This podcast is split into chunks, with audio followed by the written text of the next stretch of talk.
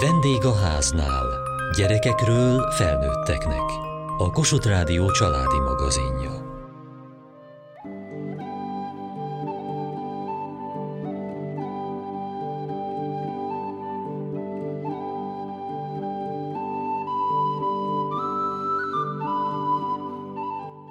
Mosásra és vasalásra váró ruhakupacok, gyerekek játékai szerte a lakásban, vagy emlékbe elrakott tárgyak, valamire jó lesz még gyűjtemény a kamrában. Sokan élnek ezek között. A rendről és rendetlenségről alkotott igények és megítélés nagyon egyéni. Ám van olyan helyzet, ami már mentális zavarra utal, és szakember segítségét igényli. Szerencsére ez sokkal ritkább, mint ahogyan azt sok családban önmagukról megfogalmazzák.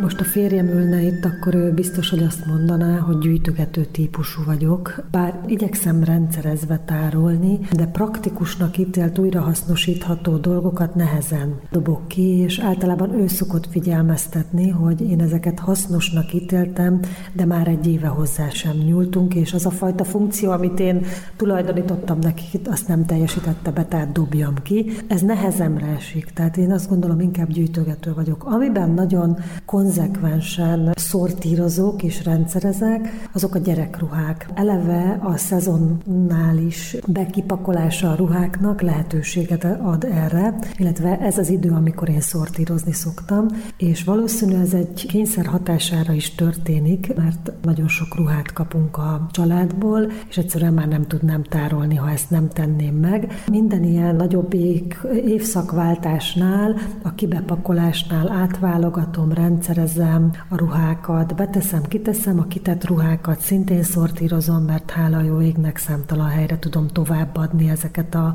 ruhákat. Nagy munka, de ezt legalább annyira élvezem, mint a gyűjtögető fázisát a tárgyak rendszerezésének. Mik azok a tárgyak, amihez nagyon ragaszkodik, annak ellenére, hogy a férje néha azzal a jelzővel illeti, hogy gyűjtöget?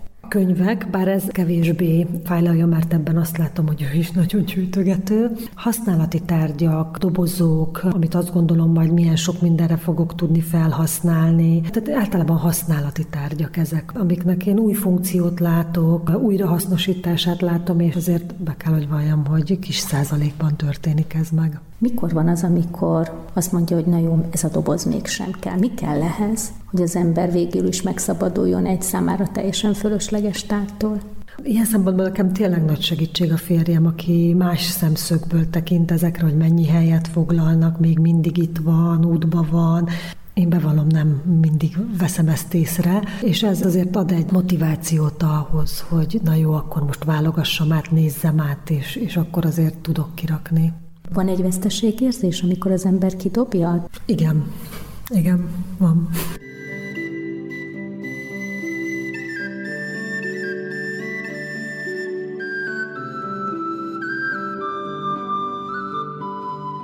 Hogy lehet ebben jól meghatározni azokat a határvonalakat, ahogy a rend és rendetlenség, illetve a gyűjtögetés átveszi az uralmat felettünk. Capák Zita, pszichológus. A rend és rendetlenség szerintem mindannyiunkat érint. Ez gyakran megjelenik, attól függ kinek milyen igénye van erre, milyen az életvitele, megérkezik egy kisgyerek, ott már ugye a többi tér is a lakásba, ott megváltozik funkcióját, módosítani kell ilyenkor. Ott az érdemesebb, hogy ott kialakítunk akkor nekik egy kis bázist, ahol lehetnek, vagy pedig folyton próbáljuk visszarakni őket a helyükre, de hát ez előbb-utóbb belátjuk, hogy nem sikerül. Szerintem az teljesen természetes, hogy hogyha mondjuk van több szobánk, és van egy kijelölt gyerekszoba, de ugyanakkor a nappali is egy tér, egy közös tér, ahol a legtöbb időt töltjük, akkor ez teljesen természetes, hogy ott vannak a gyerekjátékok. Leteszünk esetleg egy vastagabb szőnyeget, hiszen a nap nagy részét esetleg ott töltjük, vagy hogyha hazajönnek óvodából, iskolából, teljesen természetes, hiszen az együtt töltött idő az meg mindennél többet ér. Ennek így van egy hátránya van, hogy rendet kell tenni minden nap végén. Én ezt is javasolnám, hogy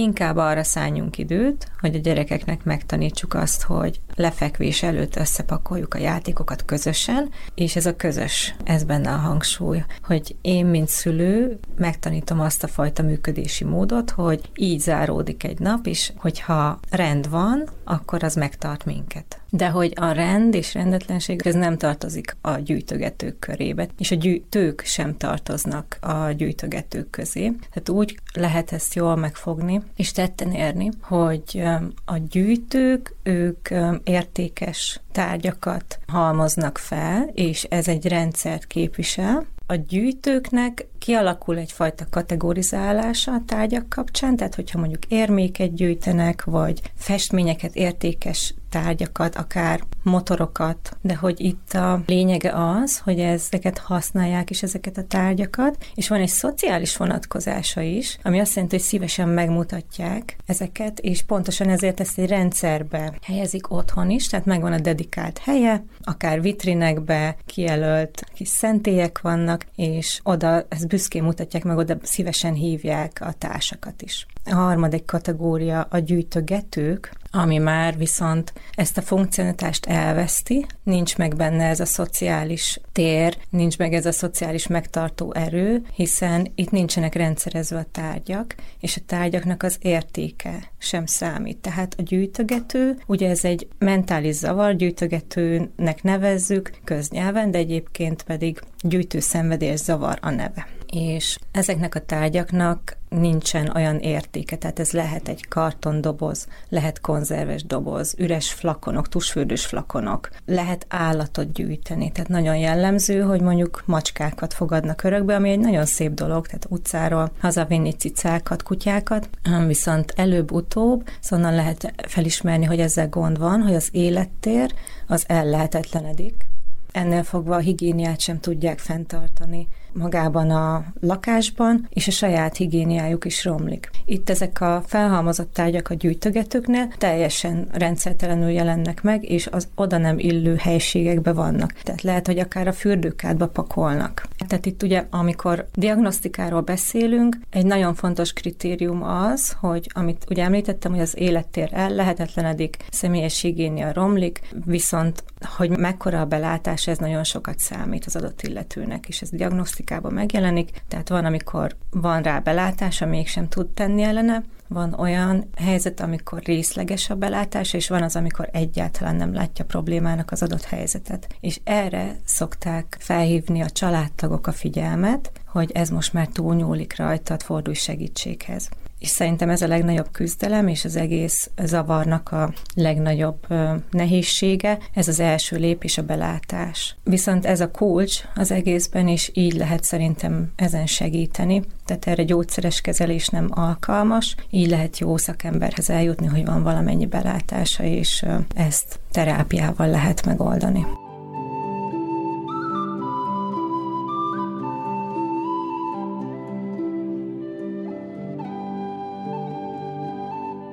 Azt látom, hogy a kisfiam is hasonlóan gyűjtögető szemléletű. Ő is nagyon sok mindent, bár most ez még, ez még inkább ilyen természeti tárgyakban, csigák, kövek merül ki. Így a gyerekekkel nem szokott ebből konfliktus lenni. A csigák és kövek meddig maradnak? Mit szól ehhez anya? Azt gondolom, hogy itt nagy tanítómester az élet, hogy a másik oldalát is megélni. Hát anya is nehezen viseli a csigákat és a köveket és a botokat és az egyéb. Tényleg nagyon-nagyon sokrétű a tárház, amit a gyerekek gyűjtögetnek. Ez is egyébként egy rendszerezés szokott lenni.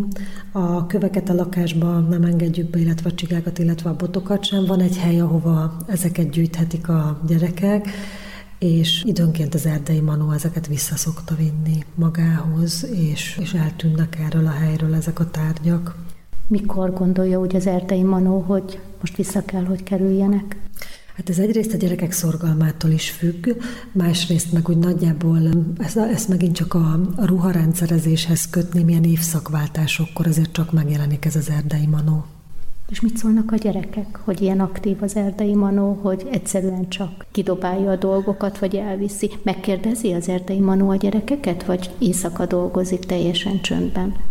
Erdei Manó éjszaka dolgozik, teljesen csöndben, váratlanul. Hát sokkot szokott a gyerekeknél okozni, de elfogadják, hogy hát most akkor újra gyűjtögetünk.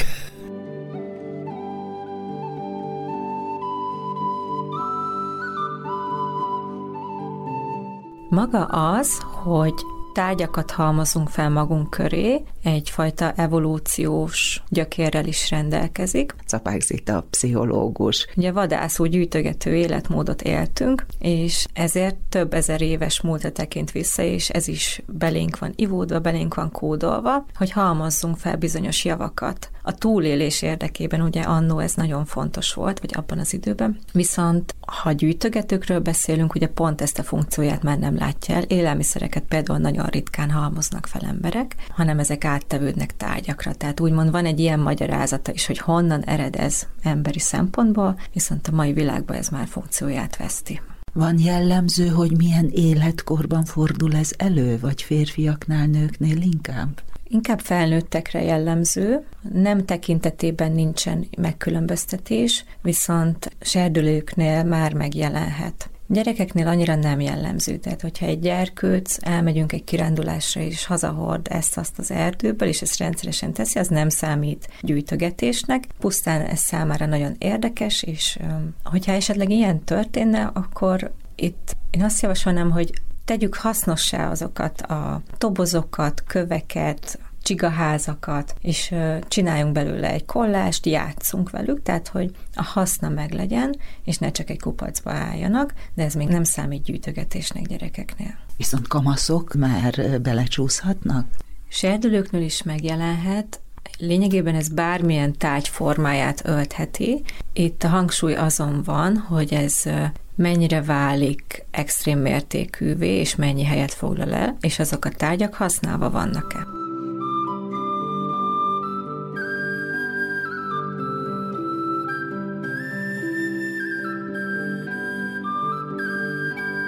Egy nagy családnál mennyire reális elvárás az, hogy legyen rend? Azt nem lehet elvárni, hogy minden a helyén legyen, de az, hogy legyen egy olyan rendszer, amiben a család összes tagja élhetőnek érzi a helyzetet, az viszont elvárható. De a gyerek azt szereti, ha nappaliban is ott van. A játéka, az élettere, Szerintem fontos megtalálni egy olyan egyensúlyt, amiben a szülők jól érzik magukat, és így tudják a biztonságos kereteket biztosítani a gyereknek is, és természetesen a gyerek is érezze jól magát, de ez nagyon nehéz. Ön anyaként mikor érzi jól magát a saját közekében? Én akkor érzem jól magam, hogyha viszonylagos rend és tisztaság van körülöttem, illetve hogyha tudom azt, hogy mi, hogy és hol van. Ez nekem nagyon fontos, mert én alapvetően egy szétszórt ember vagyok, az elmém is úgy működik, hogy össze-vissza kalandozik, és hogyha kívül nem érzem a rendet, akkor ez nagyon nehézé teszi, hogy belül megalkossam. Ezt a jó érzetet megteremtse magának, ahhoz azért nagyon sok kompromisszumra van szükség, hiszen több tagú a család, öten vannak. Igen, öten vagyunk, ketten ketten felnőttek, három gyerek, bár most már a legnagyobbik gyerekem mindjárt nagykorú lesz. Igen, sok kompromisszumra saját magunkkal és egymással is. És akkor van mindenkinek saját szférája, ahová becsukja az ajtót, és ott azt csinál, amit szeretne, és vannak közös terek, ahol viszont megvannak a lefektetett szabályok? Vannak saját terek, az azt csinálja, amit akar, az részben igaz, mert egy idő után, ha összefolyik a szemét, a kosz és a szennyes, akkor az már szerintem nem elfogadható a saját térben sem. A közös terekben nagyon nehéz betartani, pontosan azért, amit mondott is, hogy az igények nagyon különbözőek. Illetve, ami az én esetemben fontos, hogy nem biztos, hogy az én igényeimet akár saját magam meg tudom valósítani. Tehát, hogyha az én rendre való és tisztaságra való igényemet nem tudom létrehozni, akkor ez egy belső konfliktust is okoz például. Mi múlik az, hogy ezt meg tudja teremteni? Tehát sok a felhalmozott dolog a tárgy a környezetében? Biztos, hogy számít az, hogy mi vesz körül. Tehát például én, hogyha elutazom valahova, egy szállodai szobába, egy panzióba, egy ideiglenes helyre, akkor ott rendet tudok tartani magam körött, mivel annyi dolgot viszek csak, amennyit átlátok. És amint itthon vagyok, akkor az a sok tárgy, az a sok dolog, ami körülvesz, aminek ugye csak egy része az enyém, hiszen családban élek, ezeket már nem tudom olyan rendszerbe hozni, amiben én jól érzem magam. Most, ahol ülünk a nappaliban, hogy körbenézek, kifejezetten megnyugtatnak például itt az állványokon a plafonig sorakozott könyvek, lemezek, szóval mindegyik egy emlék, a fényképek, az albumok, de hát önmagában, ha erre ránézünk, lehet, hogy valakinek az jut eszébe, hogy egy üres fal legyen.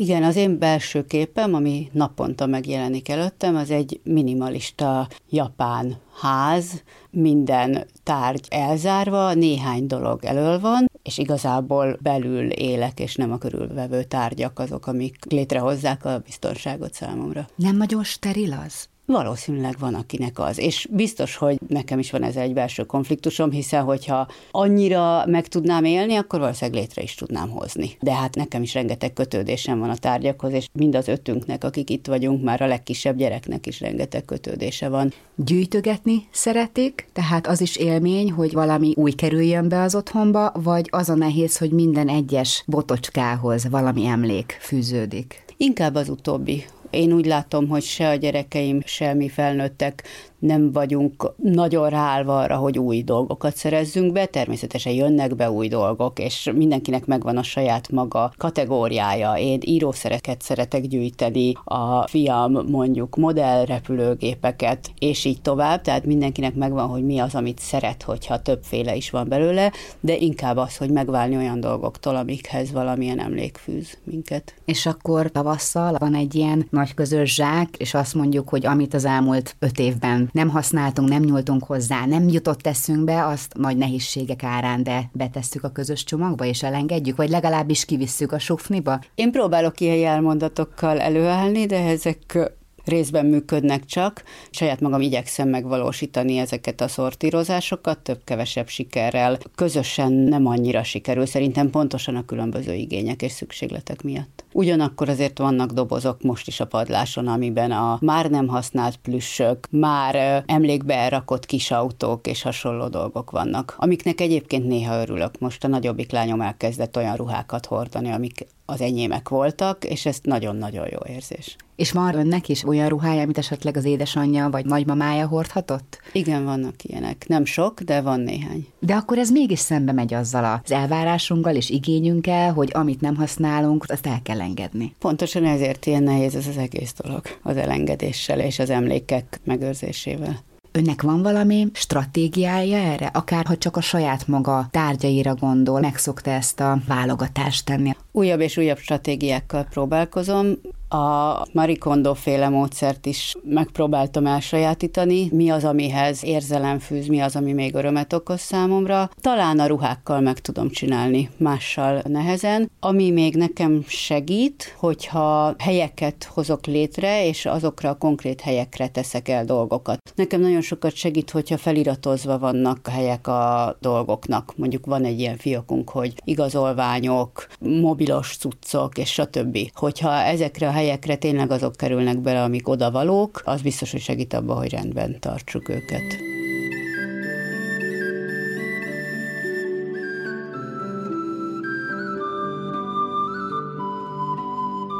Ez az érzelmi kötődés, ez nagyon fontos. És a gyűjtő szenvedélyzavarnak ez az egyik legnagyobb jellemzője, és az ismerve, hogy a tárgyakhoz érzelmi kötődés kapcsolódik. Capák Zita, pszichológus. És ez extrém mértékű. Tehát, hogy valóságban ezek a tárgyak értéktelenek, régi újságok, vagy akár számítógépen tárolt adatok, egy gyűjtögető ezt felruházza, és ennek vannak szintén szintjei, hogy ez milyen mértékben valósul meg olyan extrém mértékig elmehet, hogy már magát a tárgyat is felruház egy bizonyos érzelemmel, hogyha ő azt kidobná, akkor a tárgy megsértődne, a tárgynak magának rosszul esne, hogyha például egy ajándékról van szó, tételezzük fel, kap valaki egy nyakláncot egy szép ékszerdobozban, és ugye ő megtartja a nyakláncot, hordja, használja, ugyannak van is értéke, de nem akarja kidobni a dobozát, mert azzal megsérteni azt a szép emléket, vagy magát az illetőt, akitől kapta, vagy magát a dobozt. Ebben kell differenciálni.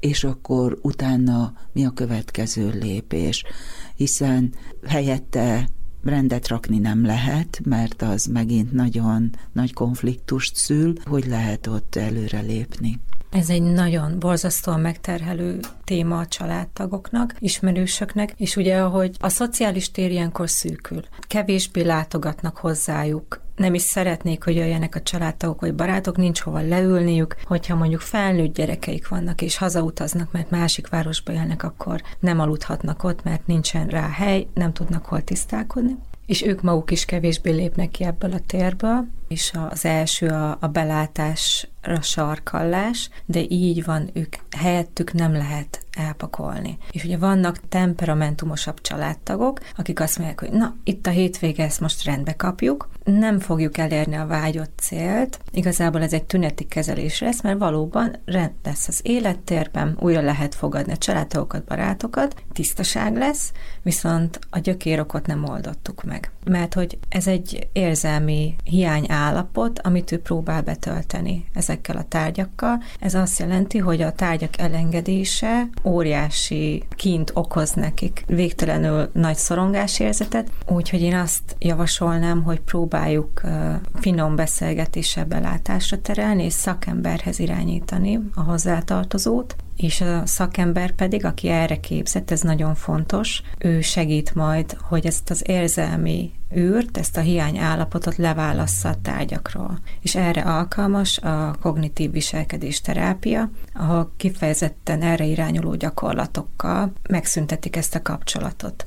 Tehát itt a tárgyak és érzelmek között nem lesz további viszony. Viszont azt is kell látni, hogy azért van szakember segítségére szükség, mert a gyűjtögetés ritkán alakul ki magában. Ennek oka lehet egy átélt trauma, lehet, hogy az egy természeti katasztrófa, lehet egy autóbaleset, lehet egy gyász, lehet, hogy az illető már depresszióban szenved, vagy egyébként is nagyon sokat szorong, vagy mondjuk ADHD-s is ezáltal ugye figyelemzavarban szenved, és erre tetőzik rá a gyűjtögetés, és ezért szükséges, hogy megfelelő szakemberhez forduljanak.